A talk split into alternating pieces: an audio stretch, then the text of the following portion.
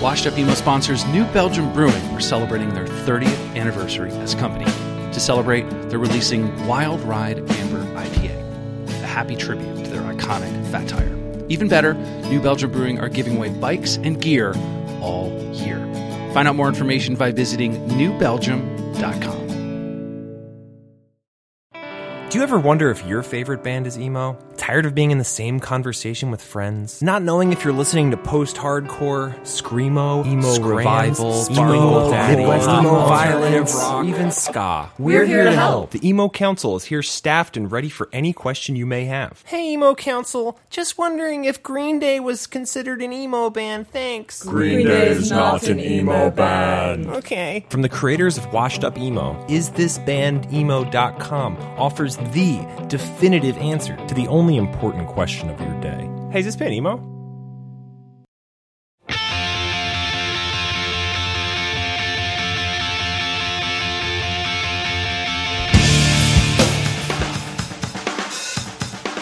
Hello and welcome to episode 140 of the Washed Up Emo podcast. I am Tom Mullen from washedupemo.com. Today we welcome Ian King, author of Appetite for Definition, the A to Z guide to rock genres. This book contains hundreds of genres explained, and as we will discuss, there's a way to jump around, learn about other genres by way of like-minded artists, genres and connect, and specific songs. I had the honor of being interviewed for the book, and you can guess which genre I was a part of.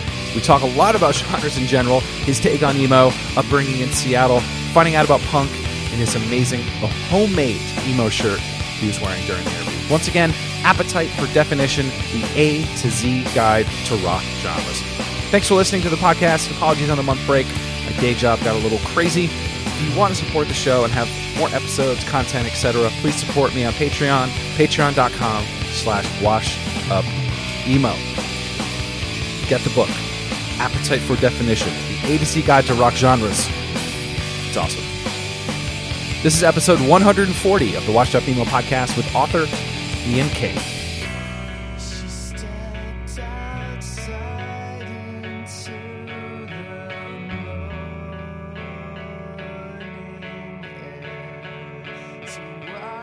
Ian, you have a shirt that says "No one knows I'm emo." Please tell me how you got that.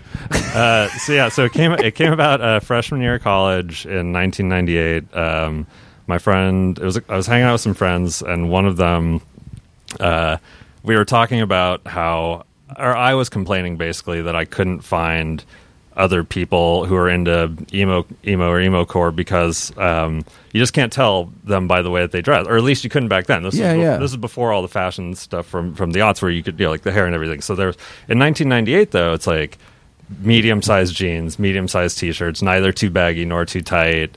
You know, but everyone else, you know, it's like goths. Boom, you can see them from a mile Yeah, yeah, away. yeah. punks. You can see them, uh, crusties, Ska kids. ska kids. Everyone can be identified. and so I was like, yeah, I was complaining. I was like, man, no one knows I'm emo. and like a month later, she showed up with this T-shirt made Really? for me. Yeah, yeah. It's She- awesome. She just thought it was funny, and I'll have a photo for everybody to see. so, uh, so your book is called Appetite for Definition: The A to Z Guide to Rock Genres. What about genres is exciting to you? I have been paying attention to genre stuff for you know almost as long as I've been reading about music. You know, when I was thirteen or fourteen and started reading music magazines, uh, the the idea of of genres kind of intrigued me a little bit, and uh, I think you know uh, a lot of this gets talked about. You know, I don't know if they're as important now as they were then for for different reasons. Uh, I I think that they're actually as important and and also you they might even be used more now than than they used to be. They're they're both they're both more useful and less useful than they than they used to be. But but yeah, it's been since yeah since uh, I mean grew up in, uh, growing up in Seattle uh, right around when grunge was blowing up. That was when I was about eleven, you know, years old. And there's this thing, and it's called grunge, and and and it's huge, and everyone is paying attention to your city, and you're like, wow, what is this thing? And then and then after that, you just you know you start reading about other music, and and then there's there's Britpop, and there's alternative rock, and and all these and all these different categorizations. Just you know, some people some some people get obsessed with music. They read the they read the liner notes, they memorize the track list, they memorize the producers and things like that. I for some reason I was kind of into the categorization thing and and, Wow. and, and camps. that early. Yeah, I, yeah, yeah, and I think, and I think there was also some. I, th- I think as in in in those years in the '90s, I kind of, I think a lot of people do this. You know, they kind of they get a sense of. I, I don't know if other people do this. I, I think some do at least. They got a sense of identity mm-hmm. out of genre, and yeah, I mean, obviously with stuff like punk and and stuff like goth, you get an identity. But but I think any kind of genre could have given you a bit of identity. And I think, yeah, I think a lot of people got a bit of identity out of emo core in the '90s too.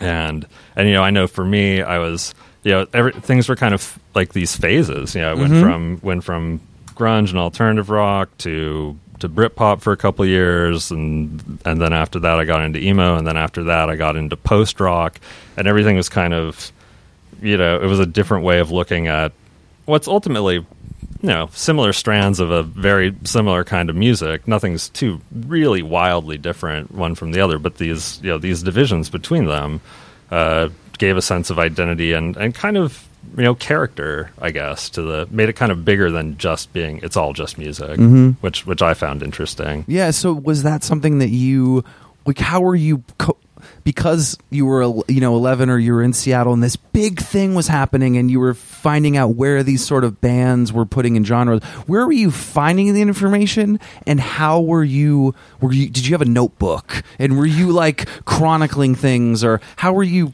How were you organizing it in your head?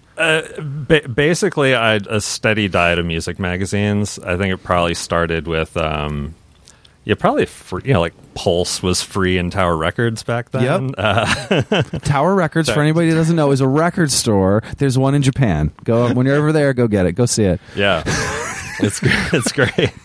It's great. It's one great store now. Yeah. Uh, so there's Pulse. Uh, in Seattle back in the day, there was a, a very, very much beloved uh, bi-weekly, yeah, every two weeks music magazine called The Rocket, uh, which started in the early '80s and went all the way until the early 2000s before before it, it came to a stop. But that was great. That was, um, you know, just the idea that your own city could have its own music magazine was was really cool. Um, and and yeah, and then after that, uh, yeah, you just start noticing all these other magazines on the record stands, and and everyone has an editorial voice that's different, and but they're all kind of talking about the same thing, and and you kind of draw comparisons between the two, and who's talking about what, and and yeah, it kind of just started to map together, I guess, in my head about who was this kind of band, who was that kind of band, and where they stood in relation to one another, and you know, yeah, things like that. That's cool. Now with genre too, I mean, so many people are against it, and bands are we're not this, we're this, or they were called emo, and now sorry, we're an indie rock band now, or I'm sure grunge. They were like no, we're or they were a metal band. Think, eh, do you does a band have a choice, and are they? Got- It's almost interesting where bands some some get free and they like they get pushed off and they were an emo band but no no no they're indie rock. And it could be a tour. It could be one press outlet. But it's interesting how and genre could stay with a band or it can they can jump off it. Yeah.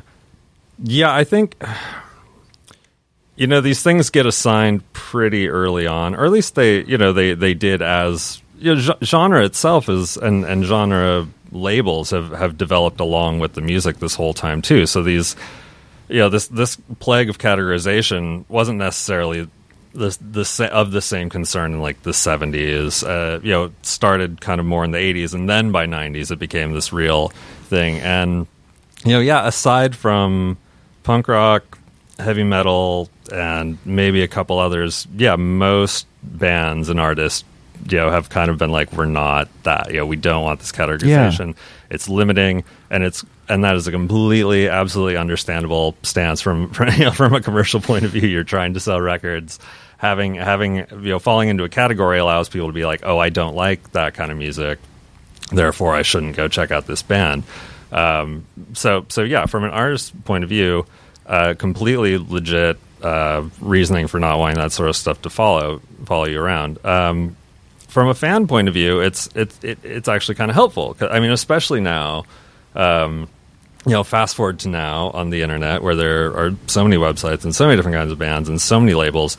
You know, most websites you'll see will kind of put a handy little tag in front of every single band name. You know, like Dream Pop, Dream Yeah, Poppers yeah. this, or you know, Funk metaler is this. You know, and it's and and you know, in that regard, it it has the opposite effect. You're not you're you're not seeing that and and writing them off. You're seeing that and being like, oh, okay, that's the kind of thing I'm into because there are just so many names out Mm-hmm. there and so many outlets to see them that it can be overwhelming and you know otherwise you might if it's just the band name and you don't know you, you know who, how are you going to stick around for the whole story if you don't Yeah. know that you might be interested And then, so if people, do you think, did you ever think that they would be like genres would ever like go away or like they've also changed? Like the meaning of a one, if you say rock to somebody, they're going to think one thing, or you say heavy metal to somebody. It's just interesting how it gets subs, it gets subgenred, but also the word or the, sorry, the genre itself could change based on something that happened in culture or.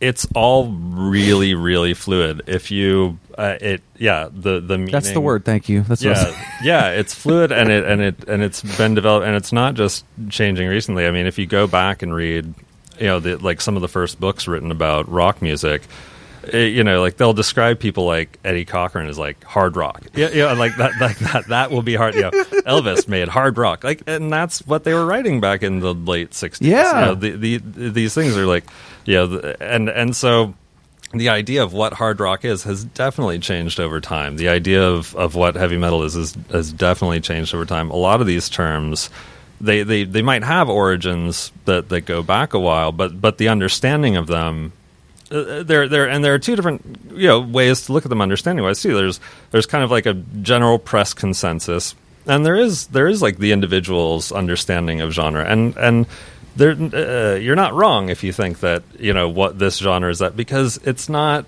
written in stone, and most of the you know, most of the bands don't want these labels anyways. So it's it's it's. It's the, mo- the most you can get with, with genre and genre labeling is kind of a general gray area of consensus where people like here's kind of what this is mostly but it's really and then they change on the third record and gets thrown out the window. right right yeah exa- yeah exactly yeah the band yeah they released their their you know, whatever They stayed in the, the studio too long album. Yeah, yeah, yeah, yeah. They do their they they try to do OK, OK Computer, and they and then they make something completely different, and then they're but you know, hey, maybe it launched them out of the out of the genre that they didn't want to Yeah, be a part of. Exactly. So, I think the fluid part I didn't think about. You're right, and also the fan versus the band, and also the the press, and how each of those sort of fluid go back and forth. And I mean, I'll bring up is this band emo.com, you know, as a that was me trying to put a stake from the perception of what was emo. Here's what I think. But when people yell at me, I go, you can believe whatever you want. If you think they're that, then go crazy. I just wrote a funny joke about a band and put it on a website. There's hmm. no validity to it. yeah, yeah, It's just what I, you're right. I'm the fan and I did that, but the press might think something, or a kid that just started listening to him has an opinion, and they're all valid. yeah.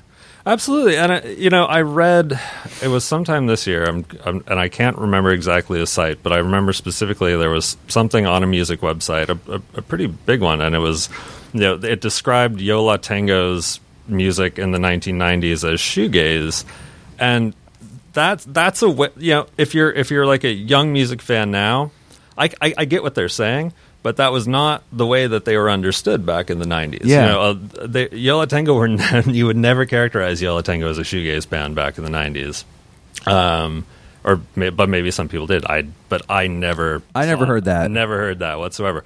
But somebody now is hearing that music and they're hearing shoegaze, and that's totally valid. You know, it's yeah. So you think time is also would so in I think time fixes things over a while. Like you can look back and then say, "Wow, woof." You know, like I mean the hair metal stuff. How is that now seen when it was supposedly, you know, the greatest thing? Now it's like a, a okay. Yes, there's some great songs. I loved Warrant. You know, I loved some of those bands, but that. I don't know if that's a better, best good example, but I feel like that had a moment, and now in 2018, it's looked back on as well. Wait till grunge killed it. Mm-hmm. Hair metal is definitely one of those amazing uh, phenomena of, of of their time, and and yeah, looking back, it does, you are kind of like, gosh, how on earth did that happen? like that is what what confluence of of of just social attitude and and positioning and what you know what people were into created this, Yeah, this yeah. thing, and and it's fully it is fully explainable if you kind of dig into it. You know, there there are elements of different kinds of things like glam and and and heavy metal and hard rock kind of coming together, and, and it was really catchy. Mm-hmm. And I mean, you can't like you really the songs themselves. You know, like the roots of the songs, the melodies. It's really hard to argue with how catchy those if are. those were out now by somebody else, like the choruses or even the, I still think they'd be hits. if they were played yeah if they were played differently and, Yeah. and the and the it's the decoration around them you know and i don't just mean decoration like the clothing in there i mean i mean the way that they're played you know the the the, the you know the distortion on the guitars the way that they're played the kind of effects and, Yeah, and, yeah. and the production i mean like 80s production values are so of that's why you know you say 80s production values people know what you're talking about. You know that big echoey you know sound that people just don't do anymore because it's so now locked in that era. Um, but at the time it was huge and it spoke to a ton of people. But it sounded good. and it, and it did sound good. Like the recording of it. yeah Like it wasn't like a it wasn't a garage, you know, recorded in the garage. It was they they did that in the studio and it the the sound ping ponged and it just you felt like wow, they really yeah. And it wasn't eight- yeah and 80s production values weren't just limited to to those kinds of bands. I mean you know like uh take uh, wire you know the po- the post punk band that they had a whole phase in like the late 80s early 90s where some of their records totally have those same kinds of values. I think they sound great. You know Yeah. those records sound great and the songs are great. But you know everyone it was like everyone was kind of doing this. Everyone was making these big records. But but yeah i think the bones of the songs underneath those you could totally a, a, a different kind of rock band today could totally you know that's why that's why bands do cover those songs and then they do turn into like successful Yeah, you're right. upda- you could be a cover and then you turn into the Yeah. next thing. That's really cool. I want to go back to just Seattle because I'd forgotten about that you grew up there during that era. It is. A, if anyone listens to the podcast, I've mentioned before, like you know, Nirvana. I literally saw the video and went to the record store or went to the music store to get a guitar. Like it was mm-hmm. that impactful. Mm-hmm. Like it just, I had to. And being there and being in that moment, and there was a, I think you had seen, I'd found some footage on some MTV B roll. Did I ever tell you about this? no There's basically my other favorite band's Helmet. You can see the flyer poster up there. Oh, yeah. Like, I love them. Yeah, a friend yeah. worked at MTV.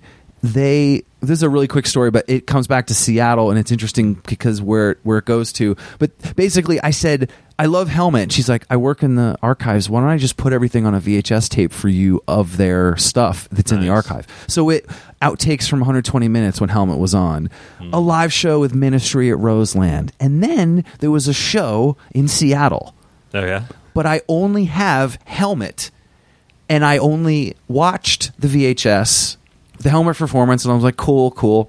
Years later, I'm ripping them to get rid of them at my parents' house. I'm ripping them to digital. And I come back down. I'm like, why is this still going? The show is only, oh my God. There was MTV Helmet open for Nirvana at Oh, the yeah. Key Arena on their show, Homecoming Show. oh nice MTV interviewed the fans outside, mm-hmm. and that was the B roll that was left on the tape.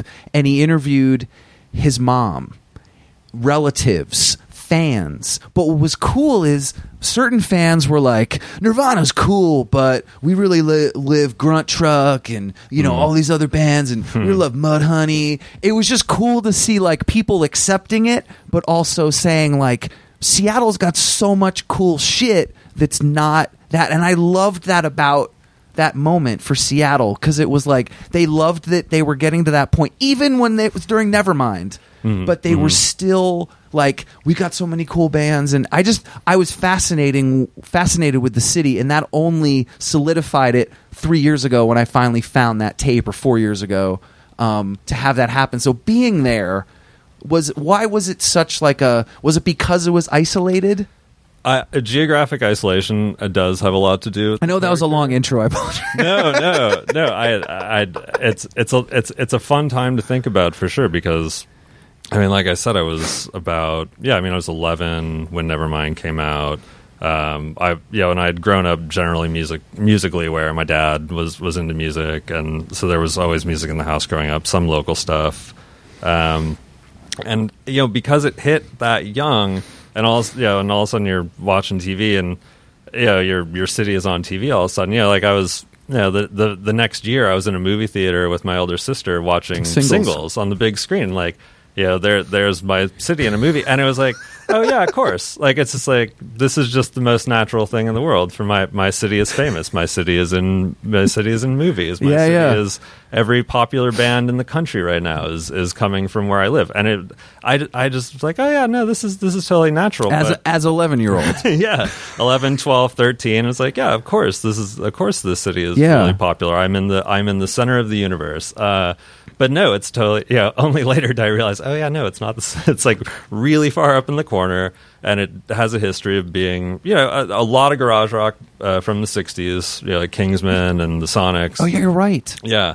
So we had that moment in the '60s, and and we were yeah we were a total hotbed of garage rock, and then yeah not really all that much for 20 years at least on a you know major scale. Um, and yeah, and then the whole Sub Pop thing slowly yeah, and all these other bands whether they were on Sub Pop or not, and yeah, by the time everyone paid attention, there was a whole It was almost like it gave time for it to cultivate. yeah. And so I think that's what led to a lot of local people being defensive. Like, no, this isn't one or two bands. This is a whole thing. We're all, you know, really proud of what's going on here. And even even the small bands are worth paying attention to. You know, they're just not big yet.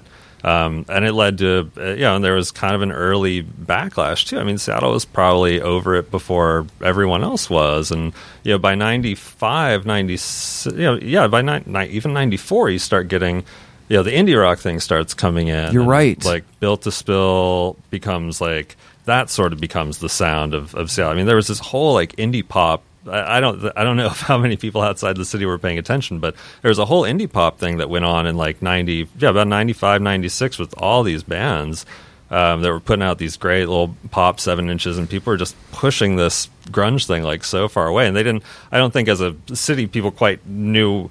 There, there, I mean, there wasn't some organized identity in the first place. Grunge was never our creation it was you know it was kind of something that was perceived about the city so i think there was we knew that we were wanted to get away from that but it's not like there was an identity of oh what do we do next so Yep. it kind of it kind of went in different directions and so there was you know indie rock became a thing and and a lot of those bands did end up getting you know built to spill and Modest Mouse and uh, others they they got bigger and so that maybe kind of took over some of the identity but there was a lot of stuff going on too yeah I just think there was so much. Like you couldn't. It, uh, it was there. There was so much going on. I feel like you, you there was bands that were getting popular, but you're right. The the city had like no. There's this other locals only night, and it's Tuesdays, and you should come. And what a cool. I mean, it was very DIY. Yeah, I heard some statistic that's this is totally apo- you know, probably apocryphal, but yeah, it was something like there were two thousand working bands in the city at some point in the late '90s, which for a city of that population was was quite a bit. It Wow. was, it was sort of that whole like everyone here is in a band. people were still, and even in the late '90s after grunge, people were still moving in from other cities to try and you know they thought that there was still some music industry you know to be had there, and so people were still moving in like years later. you know, Wow. if nothing else, just to kind of follow the grunge dream. Yeah. whatever. Late. Yeah, a little late. it was a little late. That's really cool. Uh, how many? You know, getting back to the book, where did the original idea, like the apex, start? Was it there's no other books like this, or you're like, wait a minute, I've been following this for a while. I think I know what I'm doing.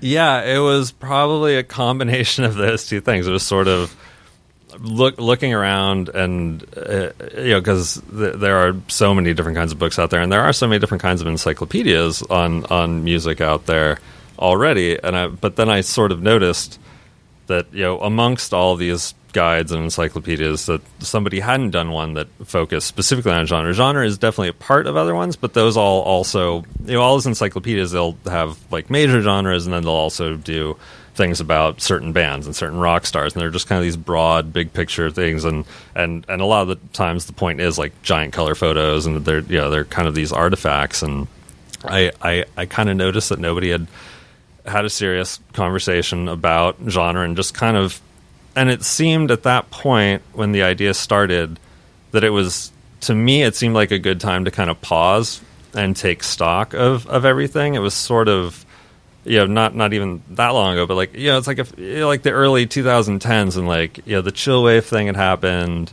and maybe a couple other things. And then it just sort of seemed like people weren't really creating the genres anymore. Yeah, there there was a big, there was still a big surge in the 2000s as well. There's like, you know, with blog rock, blog rock, whatever that was, and you know things like that. The Brooklyn stuff, which is Yeah. still permeating. Yeah, yeah, yeah. I mean, like, yeah, the the idea of like Brooklyn itself is maybe perhaps a genre. Um, and and and but it seemed like nobody was really coining these terms with the same level of frequency, and it's sort of yeah, it seemed like oh, this is you know like 50 years in you know from the or 50 60 years in from the from when it kind of started back in the in the 50s and you know here we are it's like hey man like maybe now is a good time to like add it up and kind of look at it and take stock of everything and and see where it's at. Um, so so yeah, that was basically the the idea. How many did you have? How many genres did you have at first, and how many are in here now? I didn't count. The, yeah, the exact. Ca- I want to say the exact count is 216, and that's about where I started with. I, uh, yeah, I kind of yeah. It took a while to put together. Uh, you wanna look at it, you the, the, the list of. I'm holding the book while I'm asking him a question like an asshole. no, I, know- I know. I, I, I, I have one in my bag. It's kind of all wrapped up, and I'm afraid of hitting the mic against something and creating a, a, a rough sound. Um, yeah, I want to say 216. It started with around 200, and it and it and it did take a while to put the list to, uh, of what I wanted to cover in there together, um, because there are tons more names than that. I mean, uh, I think it's Spotify has that website. Uh, every note at once. I'm, I'm forgetting. exactly Oh, right, right, right. The Spotify. I, I know what you're talking about. and that one has, uh, I, I think they have like fifteen hundred different categorizations, and you know most of those are are of even though I don't know how much they claim to have created, but like so many of those are like really micro specific things that have been generated by them. But there but there are still a tons of other things, and so how many of them have post in front of it? like post or there there yeah there's a lot of like a deep uh, Oh, Deep- yeah, deep, deep. deep is one of the things which i'm still not entirely sure what that means does that mean like crate digging or does that mean like I thought at first I was like, oh, that means like low endy, like That's what I thought. Yeah, but then it'll be like deep twee or something, and, and then so you're like, oh wait, what's that? Like, what's deep? like, there's no there's no bass heavy twee, not that I'm that I'm aware of. Um, and so yeah so it's sort of okay okay so this what you know so you're like okay on this end you've got 1500 possible things and then you know and then some other things they might be like oh there's like 50 or you know they're like the, just the big you know some places just talk about the big stuff and you know like psychedelic rock and, and the and the and the and the things that are very established and i the i i wanted to get into the the the lesser known genres and the and the minutia uh, but I also wanted to uh, make sure that there was like a real basis for it. You know, it wasn't just like one idea that one person had one time and you know wrote it down this one thing. You know, I wanted I it was something I had to be able to substantiate With bands or scenes or crossover. ba- with with with bands and with um yeah with any kind of writing uh and you know if it's in a book great. If it's in a magazine great. But you know internet too though. I mean so much of the conversation about music has moved over to the internet. It's not In podcasting? yeah yeah and po- yeah and podcasting for sure. Yeah so these are these are where you're gonna you know these terms are where you're gonna be found there too. I mean you're not gonna find some of the smaller more modern things in in books or magazines just because i haven't been them but they're, but they're just they're just as valid as these things that were created back when you know print was a was a bigger thing. And you know all it takes to make a genre legitimate is you know like you were talking about the passage you know time healing all things. You know the the different you know from being a joke to being a reality a genre the the only difference is like time with with rock genres. I mean you know I, w- one of the things that's that actually surprised me in in the course of doing the book and writing about it was like folk rock is just as made up as as anything else. It was a creation of the music press in 1965. All those bands hated it, except for like Sonny and Cher. I guess like they liked it maybe. Um, but like every band that was labeled folk rock hated the folk rock label, thought it was a bunch of made up, you know, nonsense. and and I was just like, wow, you know, because from where I sit, folk rock is an entirely legit genre Yeah. with like tons of bands taking it very very seriously for years, and and so all these things have origins in these places, and so yeah, I think that yeah, the internet's just as just a valid a place to get the the conversation started with. these Yeah, and there you're going to find that one that does have a community and it's on Reddit or it's on this certain place or this website and it has cultivated people doing it in different cities and you're right, you're not going to find that. No one's writing about that. Yeah, yeah, no, yeah, not yeah, not in print at least. And then what were the was it uh, was it tough to figure out which ones to cuz there's certain genres that have longer pieces and certain ones that are quicker or certain ones that are subsets of one. What was the decision making behind that? When, when when when when people see the book you'll see that there's certain genres that have longer passages versus there might be a, just a line or something It was uh, a lot of it's a matter of how much is there to really say about uh, a genre to to convey the idea of it across in in writing. Um, uh, some of it does have to do with popularity. I mean, you know, there there's a lot to write about with heavy metal. There's a lot to write about with punk punk, with with post rock, with with post punk, with all these. You know, there's there is there is just kind of more of a story there.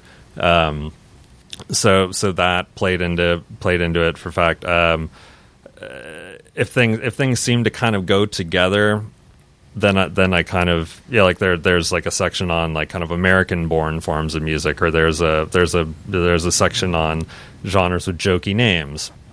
Uh, and and those are just sort of like oh well these these guys I can kind of put together and kind of tell a story of you know how genres get jokey names and that kind of makes yeah uh, yeah, so service of like a narrative um, and also just I mean page constraints I mean you're talking Oh, yeah, you're right. you're How many- about yeah. two, 216 genres Yeah. if you if you I mean if you write two pages on each genre that would be 400, 400 pages right there some some are going to need more than two pages to even like get into uh, you know Start doing the math. start doing the math. You are writing an entire you're taking it upon yourself to write like an entire encyclopedia. And and some people have totally done that. There's there's a there's a, a Scottish writer Martin C. Strong I hope I'm getting that right who does the great rock discography. You know God bless him. That's a huge huge book. It just I mean it's it's it's the size of a coffee table and it's and it's massive but that's not that I just you know I, I don't have the lifetime to dedicate to yeah. And then what I loved about the book too is if you're reading it, it's as if it's a friend telling you about it, but not only telling you about it, telling you the connections and telling things to listen to. And I thought that was really important. It wasn't just like here's the genre, moving on. You were you were doing you were talking about the bands, you were talking about songs, and then you talked about crossover, Mm-hmm. which I thought was really important because you, that happens. You're into punk, but you know what? The crossover was also hardcore, and then it was also this. And mm-hmm. how did you? When did that come to fruition? Of like, I can connect all these too. Yeah, it was uh, it, it was early on in the stages of bouncing the idea off the first couple people that I was working on it with. That was a that was a early suggestion. I'm not sure that I could take full credit for. I think it was something either created through that conversation or or otherwise. Um, but it became pretty clear, like, yeah, this should be a part of it because, uh, especially if I'm going to divide everything, you know, I didn't just want to divide everything up and then leave it like that because Yeah. that would be that that's that's not that that's not really the message I wanted to send about genre. Like this is this, this is that, this is that. Okay, done. No more conversation. You know, like it, it wasn't supposed to end the conversation. It was My dumb to- website. It was supposed to start a con- no. It was supposed to start a conversation Yeah. and be. You know, and and yeah, that I mean, you know, exactly what you're saying. Like that, that is a function of being a music fan. Is you you you do get into other stuff. Like records do lead to other records, and they do eventually wander outside of whatever genre. I mean, I I've totally been like I'm into this and this only. You know, n- not recently, but in as a growing up, I was. And I was like, I'm into this and this only. But then slowly, you know, like you know, like when I was really into Britpop, it was like, but then you start reading uh, you start reading all this good stuff about Pavement in the British music press. They loved Pavement back then. So then I was like, okay, well, I'll give Pavement a try.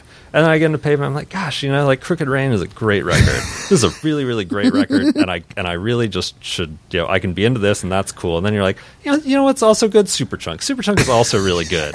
and then and then you know, and then you move and then you move along, and then all of a sudden you're, you know, then you're into indie rock, and then you're into, and that's that's how it works. Whether you know, whether even whoever's recommending it to you, friends are recommending it to you, You read it somewhere. shows are recommending it to you or you read it somewhere. Yeah. So so and and so that had to be a part of it. You know, it wasn't like it read really it read like that it read like an open it wasn't like my dumb website is this band emo it's pretty closed you put it in a band it tells you what it is move on well, that's the fun of it, though. That's the fun of mine. What I like, this was more open, as if you're reading it and then you're like, oh, cool, that genre, and then you can flip ahead to the genre you talk about. So if you're into emo and it says post hardcore, like, what if someone didn't know that and now they can click to that and then read? It just it felt like you could go back and forth between things and almost if like a you know some sort of like not game, but like you could almost hit all the genres while reading it.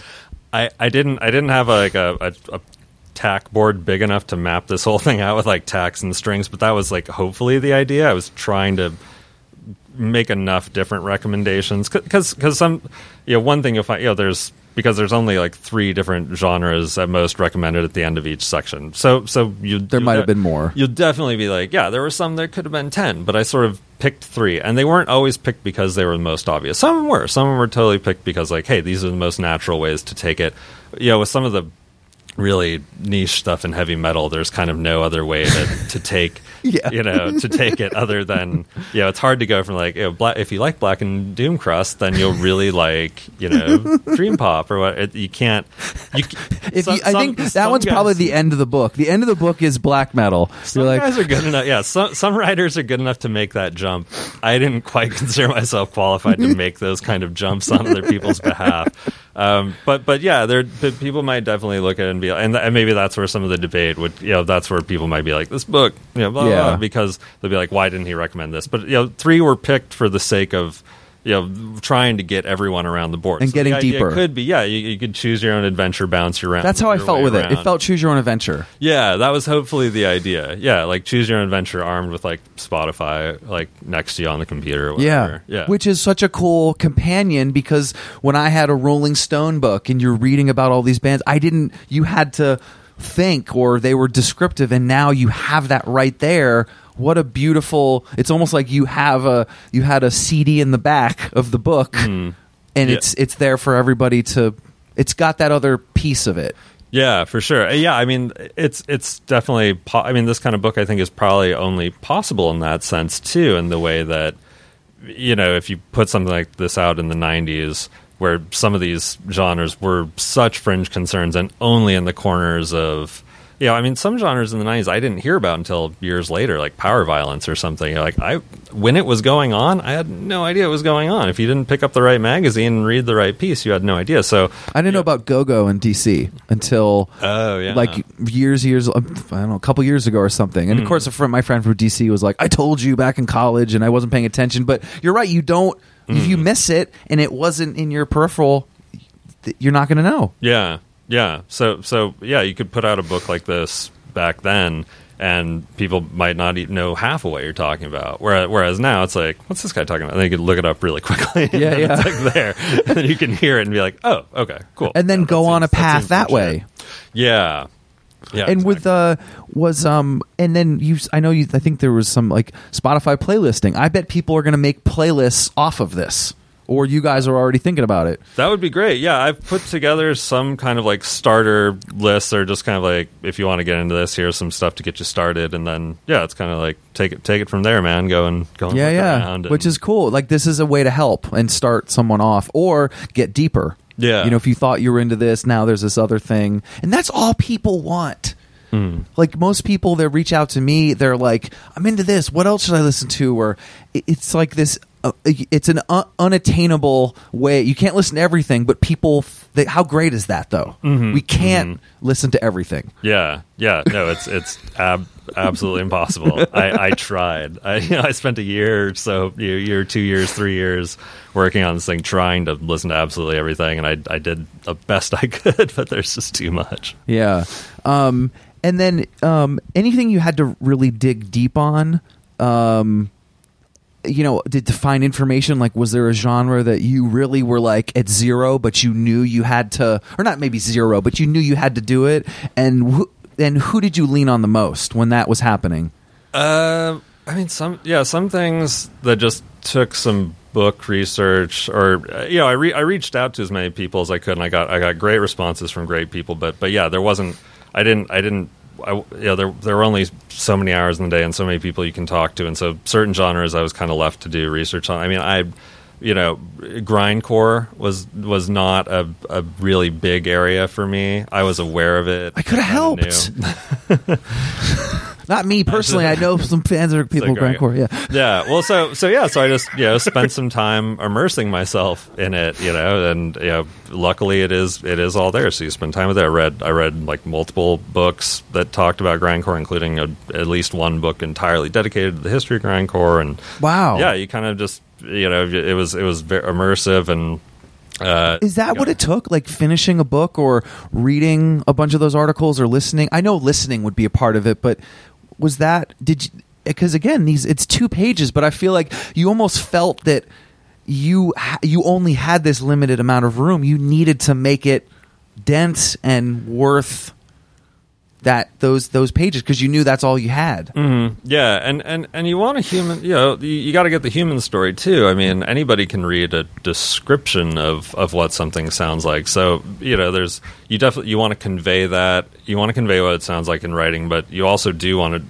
tell, you know, give a little bit of like the history. And, yeah, and the history of grindcore is actually pretty interesting. It's not, it's not that huge, but it's, but it's, pretty interesting. And and you know the, the more you find out about it the more you're like oh okay. And, and and you get it more you know when you when you you know do the research and you talk to people and you listen to it and you kind of like oh okay I, get- I get that hearing these stories and then hearing the music mm-hmm. that, that came out of you know these stories. And you're like oh it it, it, it it adds to the understanding of, of where music comes from. And that's with with every genre really. There is a story behind it. Oh yeah, always a story behind it. Even even if there's a story behind that kind of music, even if that that genre label themselves they don't like. I think grindcore they were fine with grindcore. I don't think that they had any problem Yeah. being called grindcore. No, no one's got a problem with yeah, that. no one no one's gonna, yeah, no grindcore band is going to feel like and like we're not grindcore. yeah, we're we're grind gore or Yeah. whatever it's you know, or Yeah. whatever it is. We're Uh, deep yeah, we're grindcore. deep grindcore. We're deep melo- yeah, deep melodic grindcore. Whatever. it's just Someone's making that genre right now. I, I no, I saw. I swear, I saw that on their website. There was something like it was like deep melodic death metal. I was like, I thought the whole point of death metal was to not be melodic. I was like, how could You, they have the intro. They always and have the one minute intro. Yeah, yeah, you're right. Yeah, there's and the- then they get into it. yeah, yeah. No, there there could be there there could be the melodic points. But I'm like, yeah, like how when death metal started, it was like were they were they really thinking like let's make some really melodic? Yeah, let's get melodic here now. I wrote this great chorus. Yeah.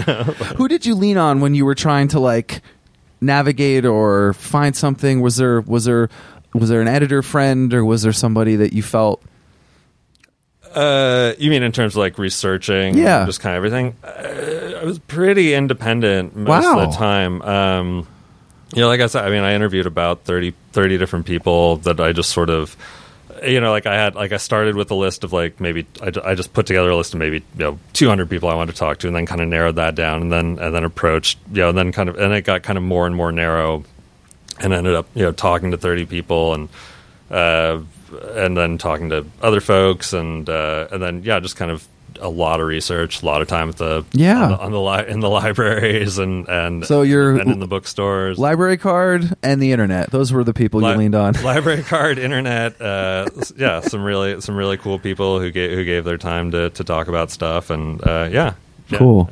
Oh, I had a blast talking about you know emo and screamo Mm-hmm. In the book, um, and I know those were those were two ones that you had, and I just thought the the because it was so misrepresented, it was great that you sort of talked about that in that section, and also I think it really gave the full history of it, which I hope people you know get out of it, which is. Why I why I live, but yeah, yeah, yeah, yeah, yeah. It's uh, you know, and I. I'm biased. I mean, I'm I'm sitting here wearing a shirt that says "No one knows." I mean, I, I clearly am biased towards towards. Yeah, there's, yeah, there it was. Um, but there's a there is a really it, it has a it's ha, it has a very unique story among other genres that not uh, not many other genres have in terms of its ups and downs and its segments and its life cycles.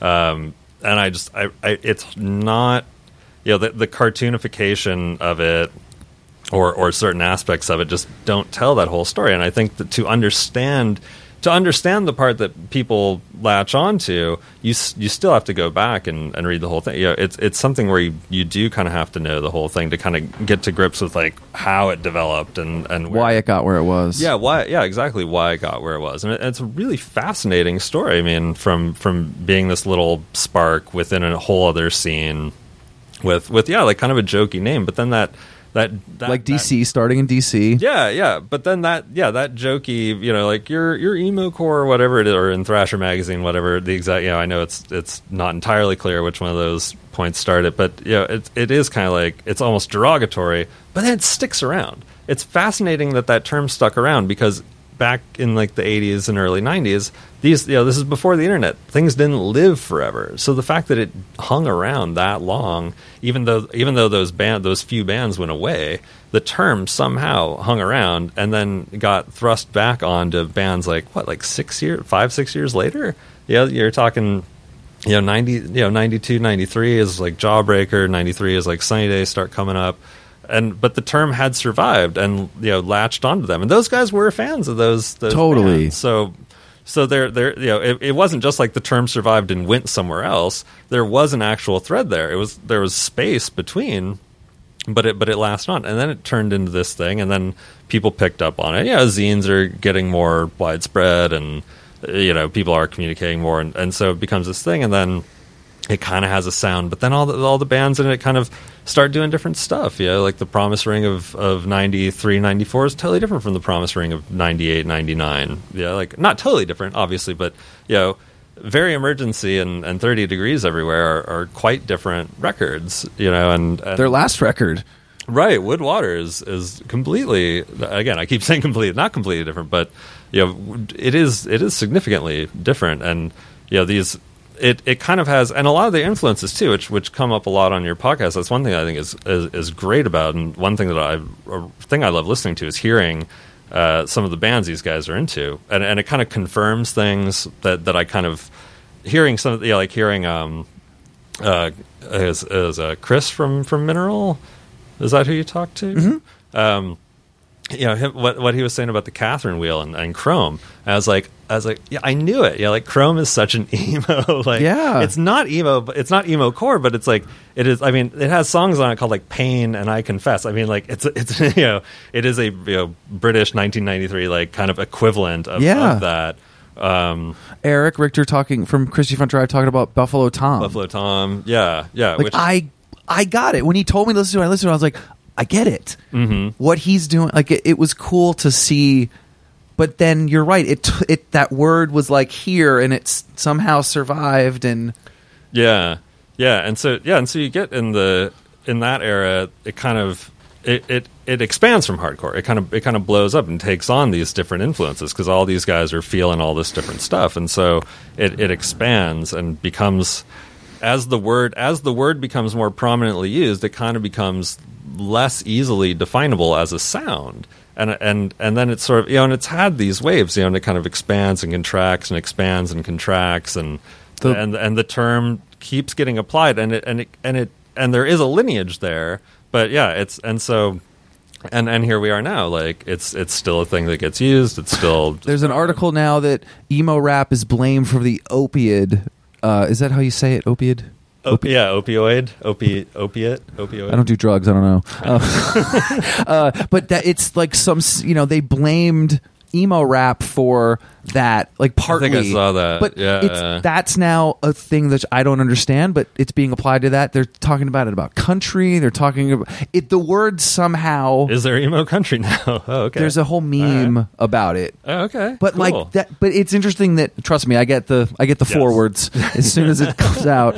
Uh, but it's interesting that you know I have a push pull with it where Mm. I want someone to understand that it's not just that, and there's a deeper thing to it, and the story is cool. But it's interesting that that word still stays alive and it morphs because if you say metal to somebody Mm. they're going to think one thing yes they might think iron maiden they might think mastodon but it's still Mm. but I, for some reason emo kind of like people can just put it on anything Yeah, yeah, and it could be yeah, and it could be it could be different depending on uh, which bands from which eras you attach that term to, and and yeah, nobody is nobody is wrong in the sense that you know you heard that term at that time attached to those bands that's your idea of it. You know you didn't plant that idea in your head yourself like somebody helped you into that Yeah. understanding of it. But yeah you know my you know my understanding of it and somebody else's understanding of it could be completely different. And yeah uh, emo rap emo country you know sure. Uh, you know uh, these things are new. Let's give them a little bit of time i guess yeah to- but again it to goes develop. back to the time. Like does it continue? Does it stop? I think what's interesting about the pop era of emo is that it did end. Yeah yeah. It was saturated it was overly used it was and then it kind of went dormant and then came back again with the revival. It's just it was interesting that that pop era had that moment too. Mm-hmm. that was i same like you being in seattle being like Mm-hmm. oh my god these i'm watching a movie about my town. I was that way with like the band i just saw is now on or at the cbs is now at mtv like what? Like Yeah. it didn't process. Yeah, totally. Well, that and that's where that's where genre and you know movement, uh, you know, like a movement or a commercial movement, kind of inter- intersect, and you know, genres end up getting defined by these periods of commercial popularity, um, which you know did you find that in other genres Oh uh, yeah, absolutely. Well, I mean, it's not like people stopped making grunge music in 1994, 95. You're right. When when people, you know, people. I meant not fine, but it, like, was it so similar to emo that it sort of had that moment in it? It's remembered for that thing. Oh, guess I guess you're right. If a band says we're grunge, they're just gonna think yeah. Nirvana, Pearl Jam, Mudhoney, Yeah. Melvins. Right. Yeah. People. well, You know, like uh, sh- you know, shoegaze. Uh, Love shoegaze. never, never got as huge as you know, like as emo in the early as the in the early aughts did.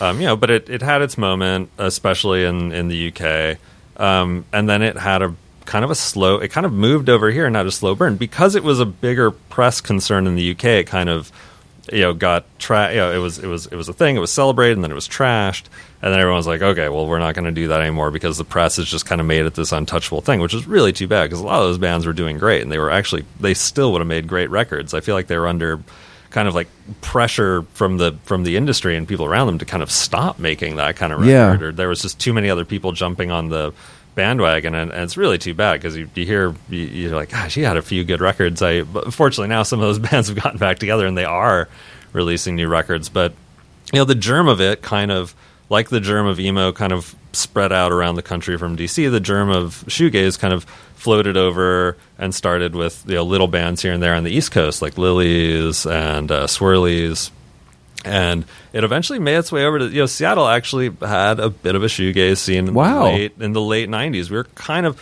not on like the you know because this was late 90s so we weren't on like the forefront of anything but yeah totally there were bands like Voyager 1 the High Violets and so at a time when it was like years commercially dead and nobody cared There was a like, little scene- all of a sudden yeah leave it to Seattle being way over there to like finally catch on. You know it's like ra- you know like rave was like going strong in 2001 over there still. You know like we're, we're always kind of you know back then we were like the last of the party on some things that were coming from, you know That is coming, interesting. coming, coming from east to west. We were always kind of like the last to get stuff It's it's interesting you talk about that about like the you know DC kind of having this little thing that goes up in the air and then someone takes it from the from the UK and it comes over to the US but being in a small town you might find out about that 2 years later Mm-hmm. and then a whole city gets into it but then maybe something new comes from it that hap- yeah. because it's separate from when it hit Yeah, yeah. To, oh, yeah. You hear stories like that a, a, lot. You know, like bands, like bands from small towns. They're like, yeah, they like they'll even say in interviews, like, yeah, I didn't get the news that this genre was over. so here, so I love this music, and I worked on it for five, And even with the internet. Yeah, yeah. Oh, totally. Even with the internet. So you know, so here I am late to the party, and then I then I spent years writing my songs, and now here I am just in time for it to be cool again in the ten year cycle thing or whatever. and th- and then that band is huge. It's like no, at the time they started doing that, they were they were lame. Know, like whatever they were doing was kind of lame. And I think.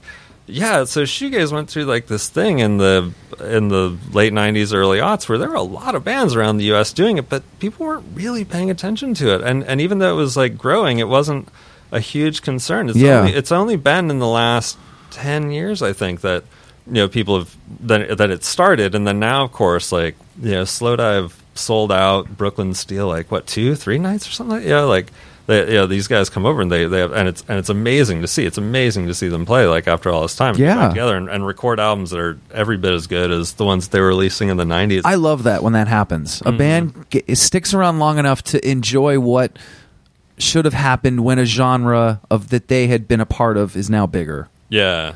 Yeah, shoe, shoegaze in particular for me is, is like kind of like the big redemption story among all the genres in that way. Like it's just, ev- you know, it's it's a beloved term. It was always beloved among like fans who who kept the flame alive, but that was like a small group back then. But now it's like it's it's it's a, it's just fine. There's Yeah. nothing wrong with the term. Everybody everybody uses it in like a nice positive way. It's Yeah, like a- unlike emo. Yeah, there will be there will be a final full redemption. I'm you know You think so? I'm trying. I, I I I tried to do my part. if anyone, I'm not going to give away secrets, but please go to the Screamo select uh, entry first. go to the Screamo part of the book first, and then and then travel on. yeah, yeah. Sc- Screamo also will get its will get its day. So when you were looking at the genres, you kind of mentioned that it's it was an interesting story. Was there anything? wh- wh- Why? What made it different or or interesting from the other genres in that book? Uh, which one? Shoegaze? Emo. Emo. Uh, yeah, I mean, aside from, I, I think it's really the narrative of of of the genre's lifespan. I, I I don't know of anything any other genre that's like on an official fourth wave or Exactly, that stuck around like that, or Yeah. went away, and then other kids latch onto it, and then it pops. It's just yeah.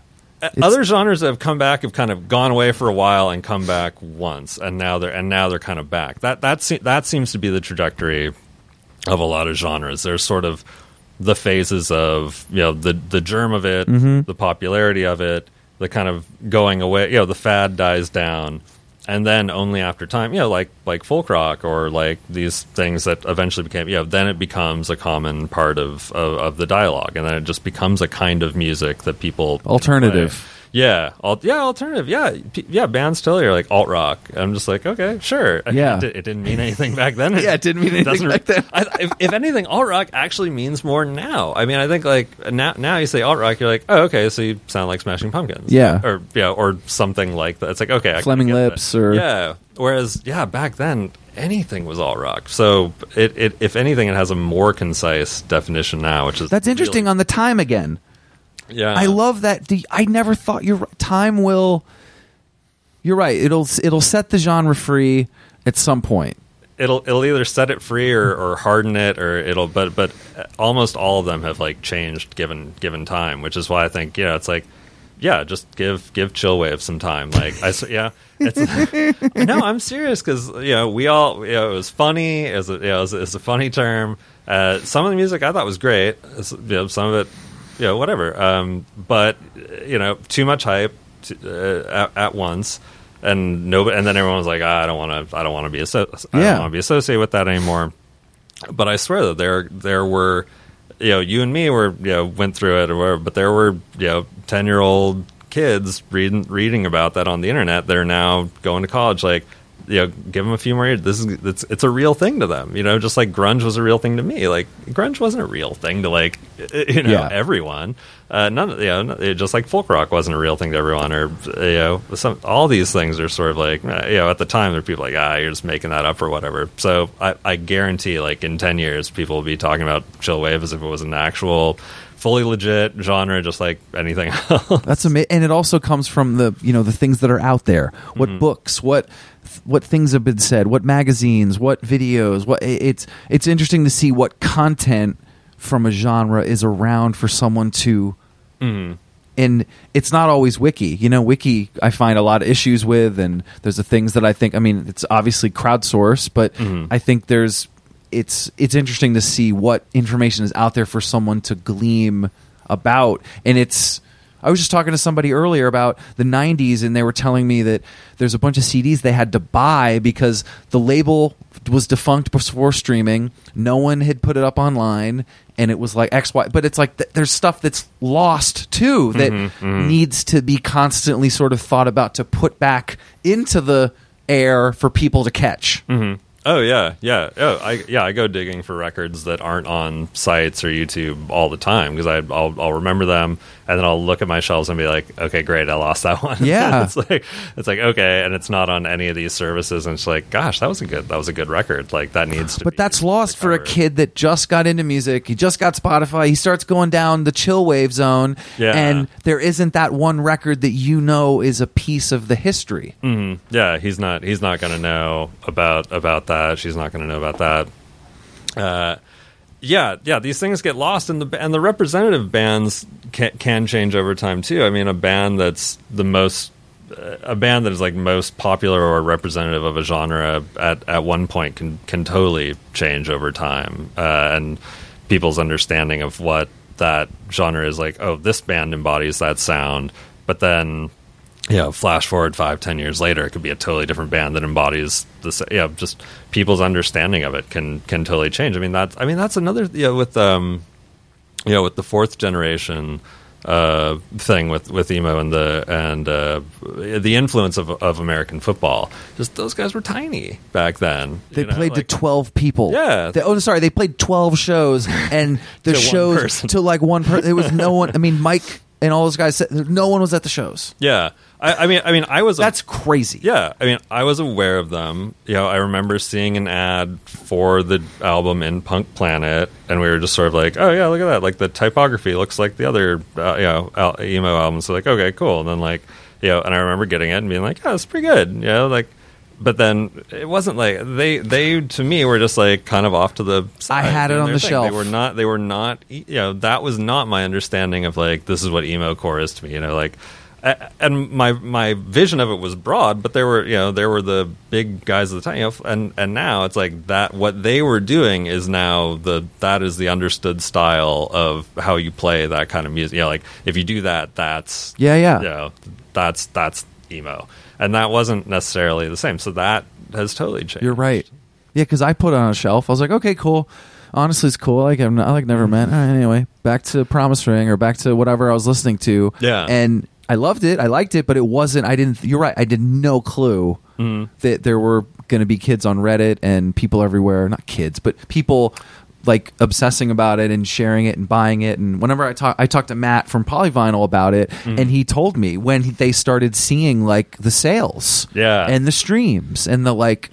They didn't know what was going on. Yeah, that's got to be weird. Yeah. yeah. Like what happened? Like, but why? that but that's another piece I think about like the thing in the air. Mm-hmm. Like that record was in the air and people were Mm-hmm. you know pulling it down um uh somehow. Yeah, it's like we all, you know, we all look at, you know, we all- we all think Nick Drake as as the embodiment of this certain kind of like you know English baroque folk music. But you know, the the reality was those records were barely released at the time. They were ignored by the label. They were ignored by major audiences. Like at the time, he had you know passed away in like relative, uh, if not if not absolute, like obscurity. You know, but but you know, people growing up now with the Volkswagen commercials, that was like 20 years ago. That Volkswagen commercial, And people So- are still yeah, so so twenty you know twenty years ago, Volkswagen kind of like came along and made him you know made him this thing. So now uh, people's general understanding is like, oh yeah, Nick Drake, he's a total legend. But like that guy was not, you know, for, yeah, for what the genre he was a part of Yeah. was not Was- connected to was it. And now re- he is connected to it. And same thing with like Vashti Bunyan and and that and that record. You know, like it's now it's like this massively influential record, but at the time it was you know barely came out. She she went and lived a rural life for decades, and yeah, yeah. So these things they they change with that. Yeah, and then all of a sudden some, the right person finds them, and then they get some kind of release, and it's cool that I think this opens up a lot of those doors because the book because you're able to then process them and see the connections and be able to think about maybe your personal experience with it and mm-hmm. adding to it. Yeah, yeah, that yeah, that's definitely the hope. The hope is definitely like just get a conversation going either among people or just in your own head like reading the book and kind of yeah, kind of spark like, oh yeah, what about this band? And oh, that time that, you know, from from my youth or like this genre and like, oh yeah, what about these guys? And then you kind of like any anything that gets you like going back and like looking for stuff like that is great. Is that what your hope is? Yeah, I, I really just you know the the idea is to communicate that kind of thing to to to as many people uh, as possible, and just sort of get people, uh, you know, to kind of to kind of listen to music with with uh, kind of an open mind and and kind of dig into these corners and you know uh, under under you know approaching it from from a genre thing, kind of understanding like how it's you know that's a good platform that's useful and then you know kind of going from beyond there and then and then where you know how how much is it useful for and then at what point do you kind of like just be like okay cool that's great but then you know it doesn't really totally matter because all these things are you know because yeah bands are like you know I I don't make X kind of I, th- I think a lot of a lot of the genre thing I th- I want I wonder sometimes if bands would be less irritated if we stopped applying genre to, to bands and just maybe said like like songs or genre, you know, because like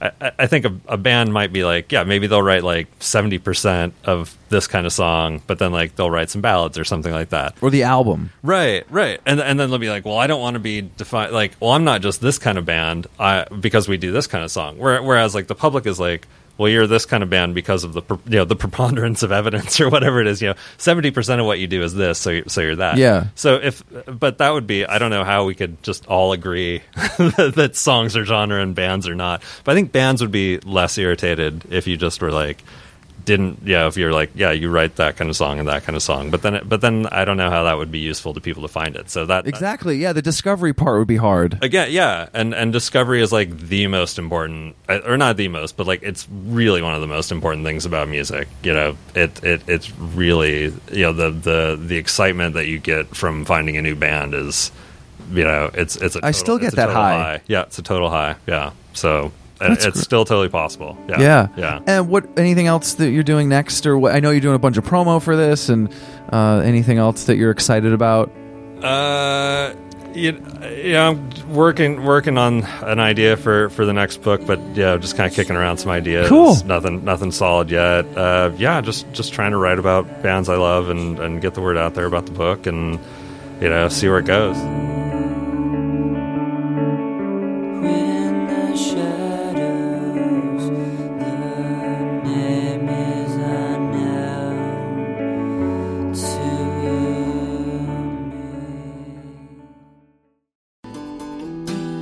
Hello, Washed Up Emo fans. Thank you for listening to this podcast over the last nine plus years, or if it's your first time, welcome. It has flown by, and I appreciate each and every one of you for listening.